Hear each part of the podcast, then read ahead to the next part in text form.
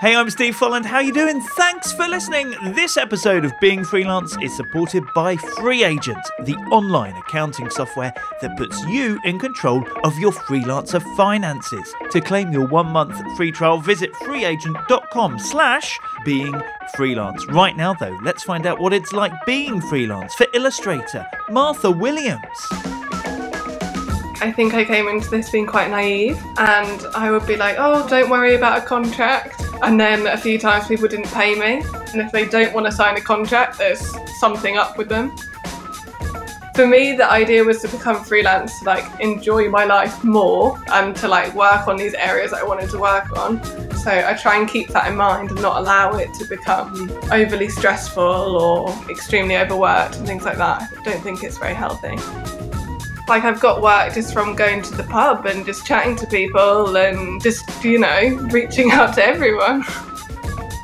So I've like really changed my personality since becoming freelance. I used to be a lot less organized, but now I Excel sheet my entire life. So there is Martha, the final guest of 2018. As this goes out, I'm well aware that you could be listening to this at any point in the future. But yeah, the last one of season six. Yeah, man, what a good one it's been. Thank you so much to all the guests that we've had since the summer. If you've not heard them all, quick, go back after this one and make sure you've downloaded them so that you can listen to them. We're going to take a couple of weeks for Christmassy type things. I've got a lot of mince pies on my to do list. Apparently, mince pies aren't a thing in the States. So, like, have a pumpkin pie, what, whatever it is that you guys do. Anyway, I think we can all agree on gingerbread, though, can we? Okay, let's say gingerbread. I've got a lot of gingerbread on my to do list. So, yeah, a bit of a break for Christmas, but season seven will kick off in January with some more cracking guests. But as you know, over 150 episodes, so please do make sure you're subscribed so you get the new ones when we return and also go back and check out some others. There's also my vlog where I document my freelance week. So you can find that online, be it on YouTube, where it would be awesome if you think about hitting subscribe and turning on notifications and leaving comments and things like that. It's great when you get involved. Or you can find it on the homepage at beingfreelance.com as well. Anyway, if you are listening to this as it goes out, and you've got a bit of time off over Christmas, if you're, you know, if you celebrate Christmas, but even if you don't, often you'll find that like clients are off, so hopefully it'll be a bit quieter for you. I hope you have a cracking time, and thank you so much for listening. Right now, though, let's crack on and chat to freelance illustrator Martha Williams. Hey, Martha. Hey, how are you, Steve? I am well. Really looking forward to this. You are clearly from the UK, but where are you? I'm currently in Barcelona, but I fly back tomorrow. what? Not for good. Uh, well, I'm kind of based between the two at the moment. So I spend about 65% of my time, something like that, in the UK, and then the rest of it out here. I'm trying to I'm trying to change over to the Spanish system before Brexit, but oh god, how depressing!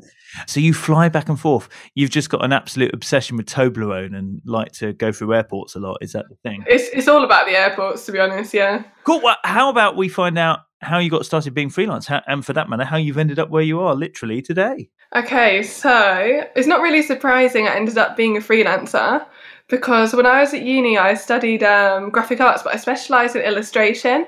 I really love like all these creative projects and doing like crazy murals and just like really experimental stuff.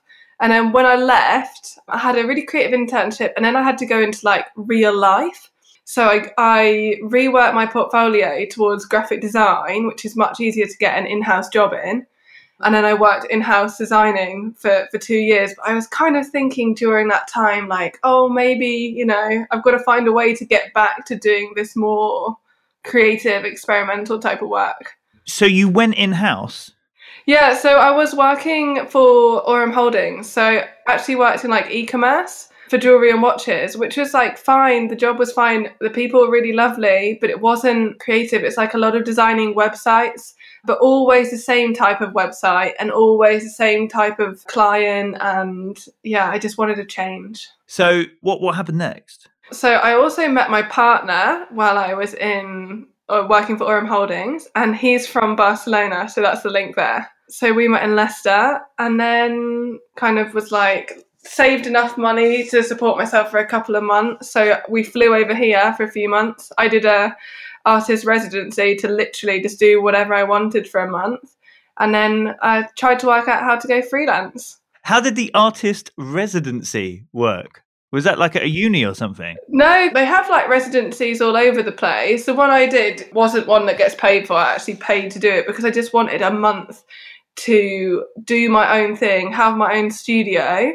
And it was really good. But it's kind of like after having a long time with not having a lot of creative freedom to be given so much was almost like, oh God, what am I going to do? You know? But yeah, definitely a rewarding experience. You said so you got two two months money in the bank how did you go about setting up that that freelance business? How did you get your first clients? Well, my first month, I really did a bit of a trial of trying everything. So I was like, maybe I'll get clients through Instagram, maybe I can get them through Facebook. I also used Upwork, I used people per hour. I networked in England and in Spain, I networked. And like slowly but surely, a few of those things started to pick up yeah, it was a real learning learning curve for me. Let's unpick some of those then. Like, what was your experience of Upwork and people per hour, the, the freelance marketplaces? Like for me, at the beginning, I got barely any work through them, but now I have a profile on them, and because I've done quite a few jobs, people just approach me. So it's it's like a really useful thing to do but yeah, it's not something easy to get into because nobody wants to work with you until you've already got like a couple of reviews and a couple of successful projects. And yeah, it depends what situation you're you're coming from. If you're coming from like a background where you already know that you can target this group of people, then you probably want to stay away from them. So yeah, that catch twenty two of getting the first project when you've got no portfolio on the site or reviews. How about the the pricing side of it? I found pricing probably one of like the biggest challenges in terms of knowing how much you should you should charge for projects, especially with sites like that are very competitive. So like the best thing that can happen is someone approaches you on the site, they've seen your portfolio, they know your style, and they clearly want to work with you if they've made the effort to reach out and then normally you can price things in a in a normal in a normal way. So I realised we should put this in perspective. Like, so how long ago was it that you were sort of starting out freelancing after the artist? Two years ago.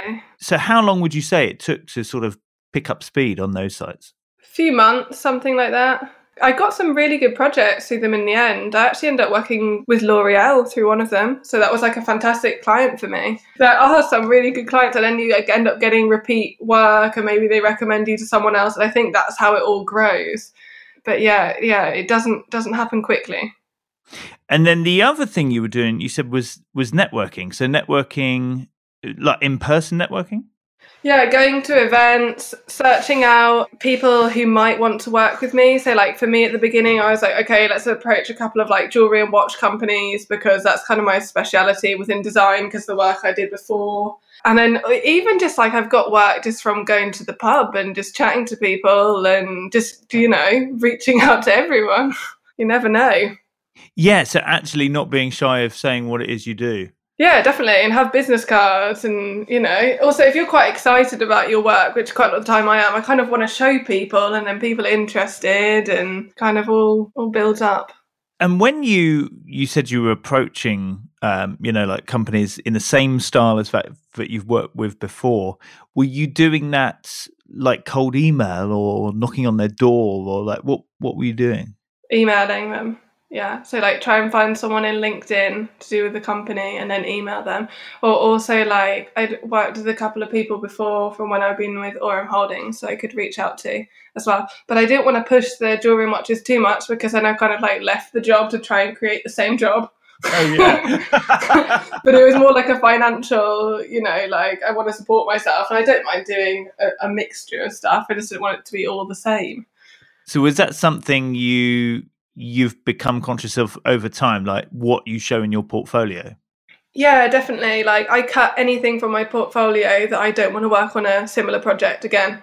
So even if it was like a good project, it's like no, I don't want to do that anymore. Yeah, I pretty much cut it. I saw um, Kate Moross did like a speech and she just said like if you don't want to do it again, just get rid of it. So I just followed her advice obviously, you know, when I introduced you, we said freelance illustrator, and you you are an illustrator, but a lot of his so far is graphic design. Yeah, I do both. So I'm a bit of a like crossover between the two. So I'll do like poster designs and then obviously I have like a quite graphical feel with the typography. I don't do hand drawn typography, anything like that. I really like like a kind of bold, old school graphic style with that and then with an illustration behind it. So I, I'm kind of both. And do you get torn between what to call yourself? Because clearly, I mean, like having knowledge of both, being able to do both is actually a great skill. But also sometimes people say, oh, focus on this, or like, I don't know whether that's something you wrestled with.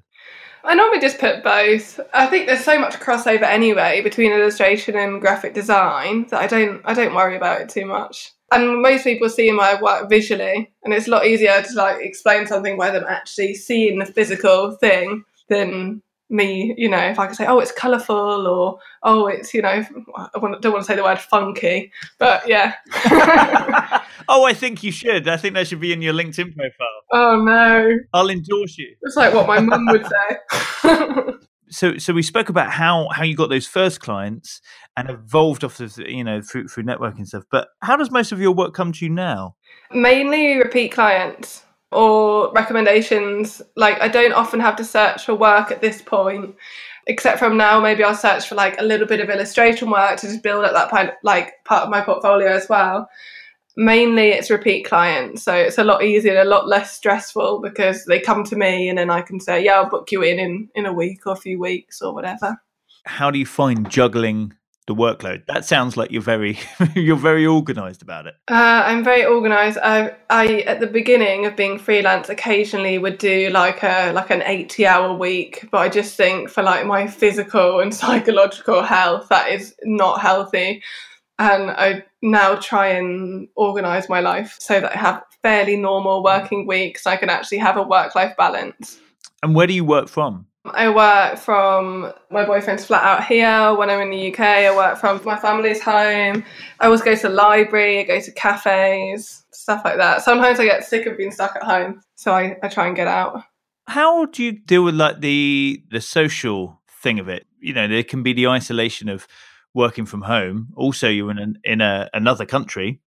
Yeah. Well, trying to be like I'm not going to get my kind of social fulfillment or whatever from work. So I need to go out and make sure that I'm being sociable. So like making an effort to go for a drink with a friend after work or working in the library as well because you're like chat to people working cafes the same.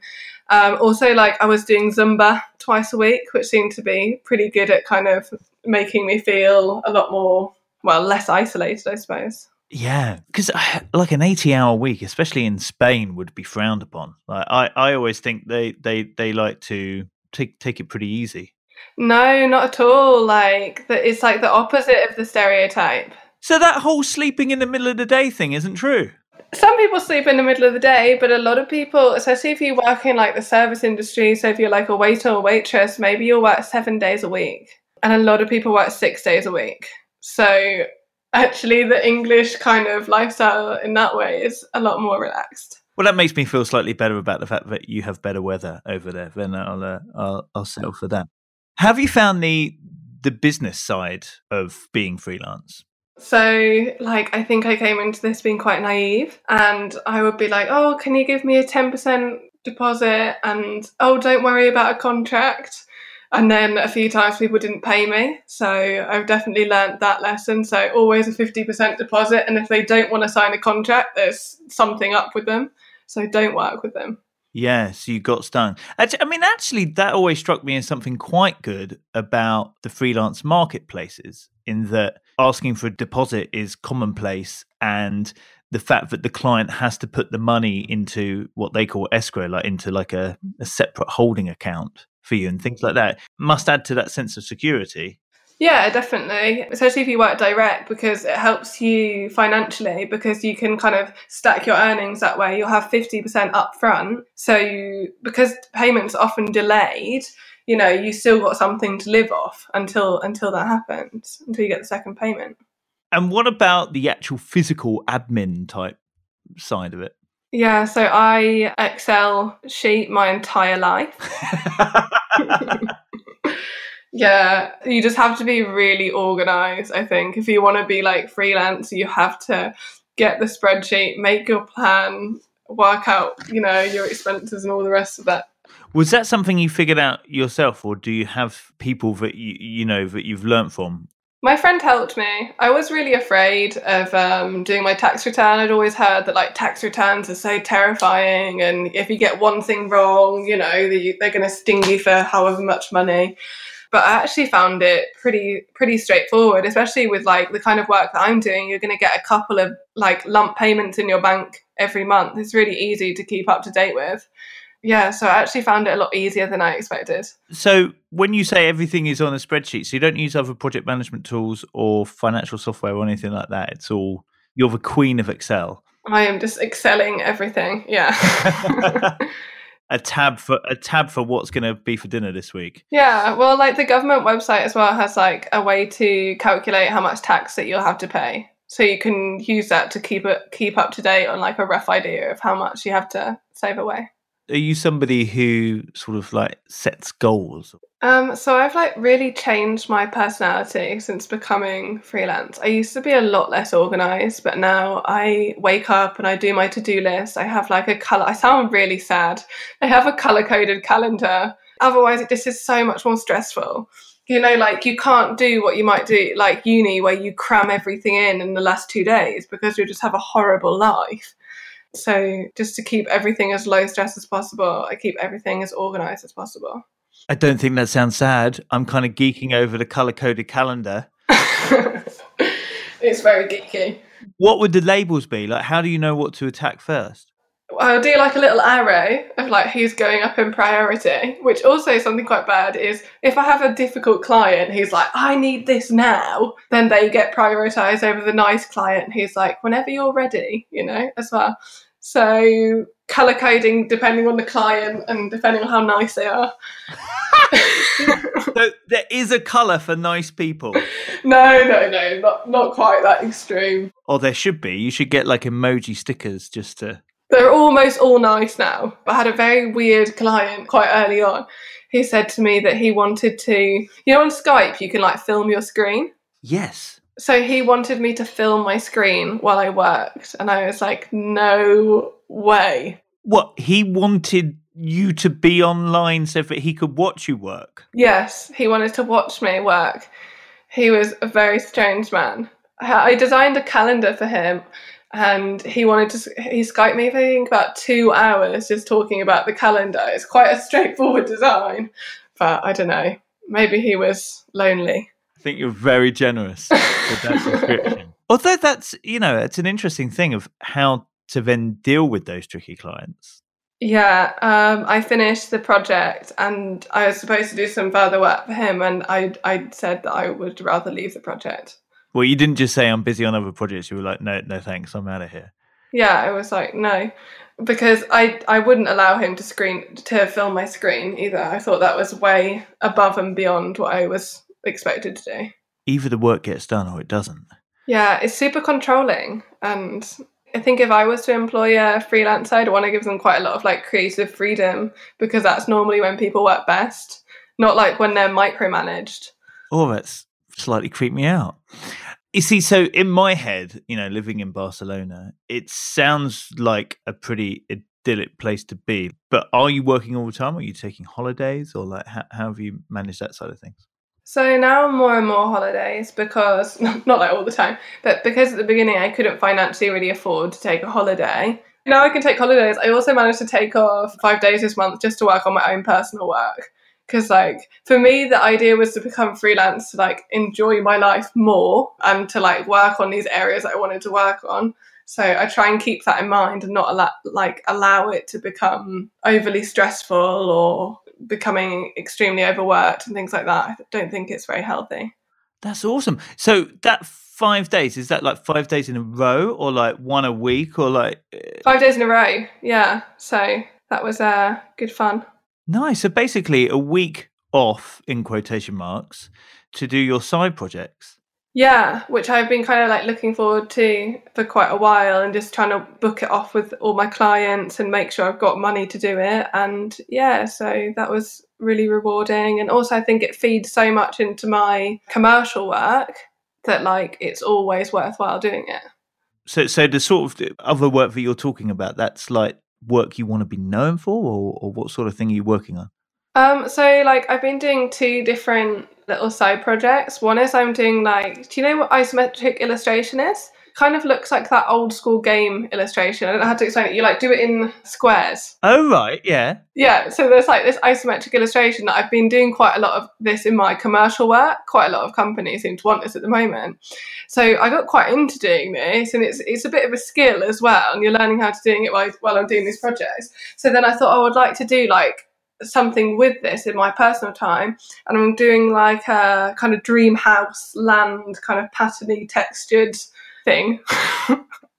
I'm clearly a visual person. I've, I've explained that And what are you doing with those? Are you like sharing them online or? so i do share some stuff on on instagram and facebook and some stuff will go on my on my website as well. And some stuff i will probably want to use to try and get more similar work in the future. It's like going back to the portfolio thing. If I'm happy with how this turns out, then I'll put it in my portfolio and then hopefully I'll get a client wanting a similar project. So off the back of that personal work, I get to do a fun commercial project. So that's one side project. What was the other one? The other one is I'm doing like some floral prints. I find drawing florals really relaxing because you can't really make them look wrong because it's all like natural forms and stuff like that. And I really just wanted to work on uh, something for me which is quite difficult is composition. So I wanted to just work on composition and then just using like colors and textures because again, like from a commercial project, I've been using these textures.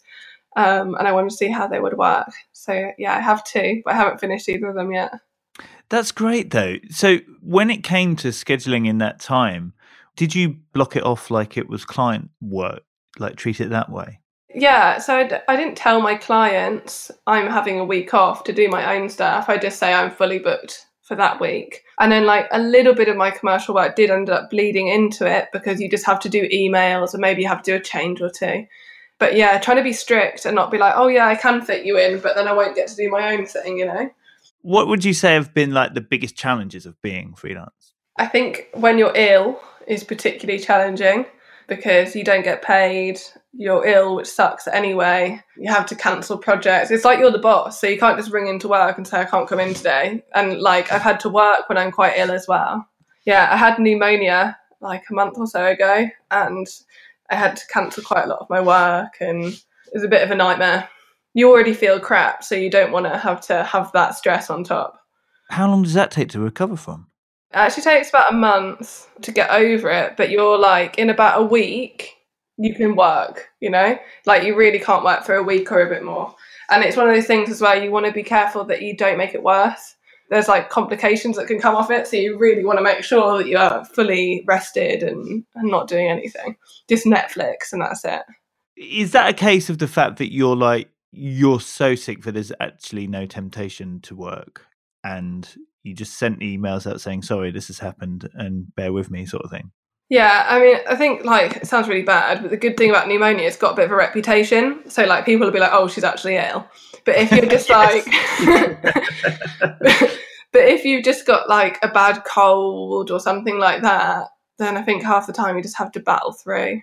Now, I always do this thing where I ask for three facts about yourself to make two true and one a lie, and let me figure out the lie. What do you have for me, Martha? Okay, first truth. Until I was 18 years old, I believed a settee and a settee were two different types of sofa. Okay, I thought a settee was a two seater and a settee was a three seater. Okay. Okay. My real name is Ivy. I'm actually Ivy Martha Williams, but I felt like the Ivy was, I mean, Martha's quite granny, but Ivy was just too granified. So I changed that. Okay. And then the last one is when I was on holiday with my friend in Corfu, she looked down from the pedalo that we were on to a line in the ground and asked me if that was the equator. well, with Setity and Equator, may- maybe you're good friends. Seti and Setity. So Setity simply isn't a word. Settee is actually a three seater sofa. No, it's not. It- that's in your world.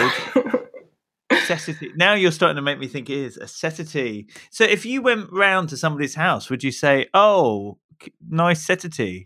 So the reason that I actually found out that Setity and Setity weren't different words, because I've been lied to my whole life by my family. um, was because when I was, was going to uni, we were looking around houses, and for some reason I said something like, "Oh, I'd rather have a settee than a settee," and that, and and then I had the Mickey taken out of me for about two years about it. oh God, that has to be true. So, Equator or Ivy Martha Williams? Mm-hmm. Do you know this is one of those weird things where I'm so I'm so at home with the fact that you're Martha.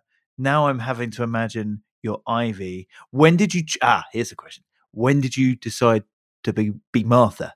When I was like really young, so I think by the time I was in primary school, I decided that I wanted to be Martha. I did not like Ivy. I knew a very old lady called Ivy. Ah, right. hmm I didn't want to be Grandma Ivy. I mean, Grandma Martha also works. To be fair. Whereas now, of course, I've, I, I, there's a lot of Ivies. Those names are back in fashion in the playground. Oh, but it's weird, isn't it? Ivy and Gertrude and yeah. and equator. So for line and equator, the peddler. Oh, I don't know. The Setity has to be true. I really want that to be true. I feel like Martha could well be true. I don't know how you. I'm going to say the equator is the lie. No, the Ivy is the lie. Ah! yeah, amazingly, my friend was like 16 at the time. Was 16 at the time, and she looks down to this big hole and genuinely thought the equator was a physical line around the world. No, my name is Martha. Martha Nia. now, if you want to apologise to anybody listening called Ivy, Sorry, Ivy's a very cool name. Well done. Now, if you could tell your younger self one thing about being freelance, what would that be? so try and see things as like an upward curve. So when I first started, like the first month, I didn't make very much money, and I made maybe like two hundred pounds the first month, four hundred pounds the second month. Like just think of it as an hundred percent improvement on the month before, instead of feeling like I suck, I'm not making any money. Like it will come. It just takes patience and time. I just say stick at it, and it's all right to make make errors. You just learn from them in the end. Martha, thank you so much. And if you want to see Martha's work for yourself, of course, go to beingfreelance.com. As ever, with all of our guests, there are links through to what they're up to. You can say hi to them online. So, yeah, go find Martha. That's a real name. What she's up to at um, beingfreelance.com. While you're there, please check out the vlog and other episodes and the newsletter and the articles and all of those things. And yes, if you've enjoyed this as well, please leave a review wherever you get your podcasts and think about sharing it with other people as well. That would be um, that would be awesome. But for now, how do I say goodbye in Spanish? I've forgotten. Adios. Of course, Martha. Thank you so much. Adios and all the best. Being freelance. Thank you. Gracias.